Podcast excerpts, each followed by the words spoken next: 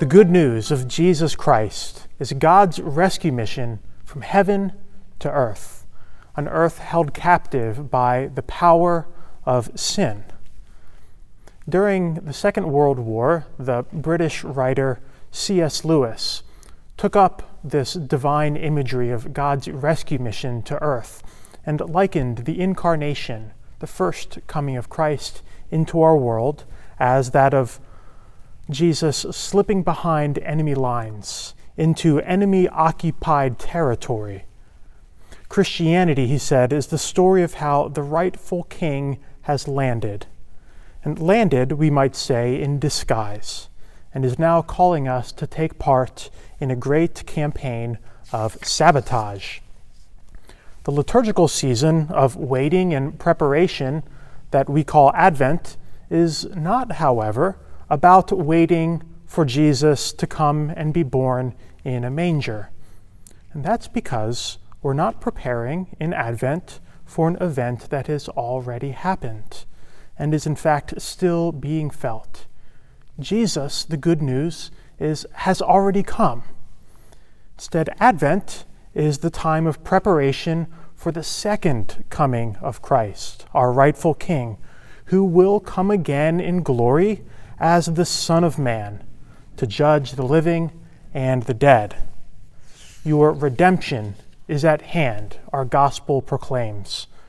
This gospel of the first Sunday of Advent is almost startling in its violent and apocalyptic battle imagery, which is taken from the book of the prophet Daniel. For that day will assault everyone who lives on the face of the earth what kind of gospel is this? But for Jesus, it is the strange violence of love.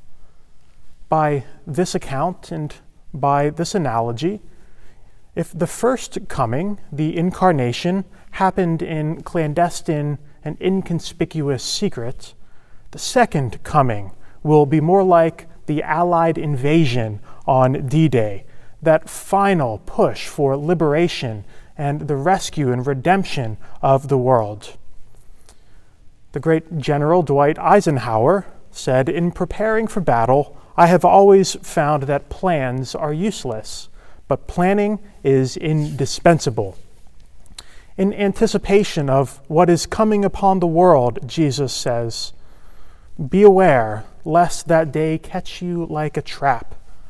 We have to be vigilant in preparing for this coming invasion of unremitting love by taking part even now in what C.S. Lewis called that great com- campaign of sabotage.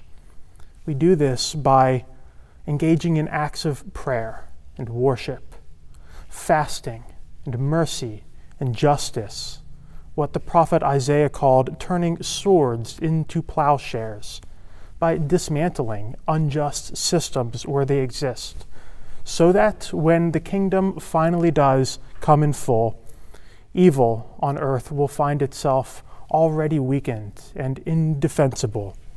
And so we will see, as Jesus uh, spoke earlier in the Gospel of Luke, we will see Satan fall like lightning from the sky because his power has become so weakened by us sharing in his Holy Spirit.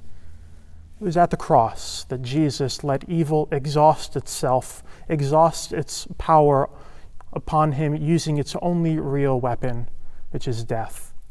And so, as we take up his cross in Advent, we give faithful witness to the fullness of God's plan for the rescue and salvation on earth as it is in heaven, as we await the blessed hope and the coming of our Savior, Jesus Christ.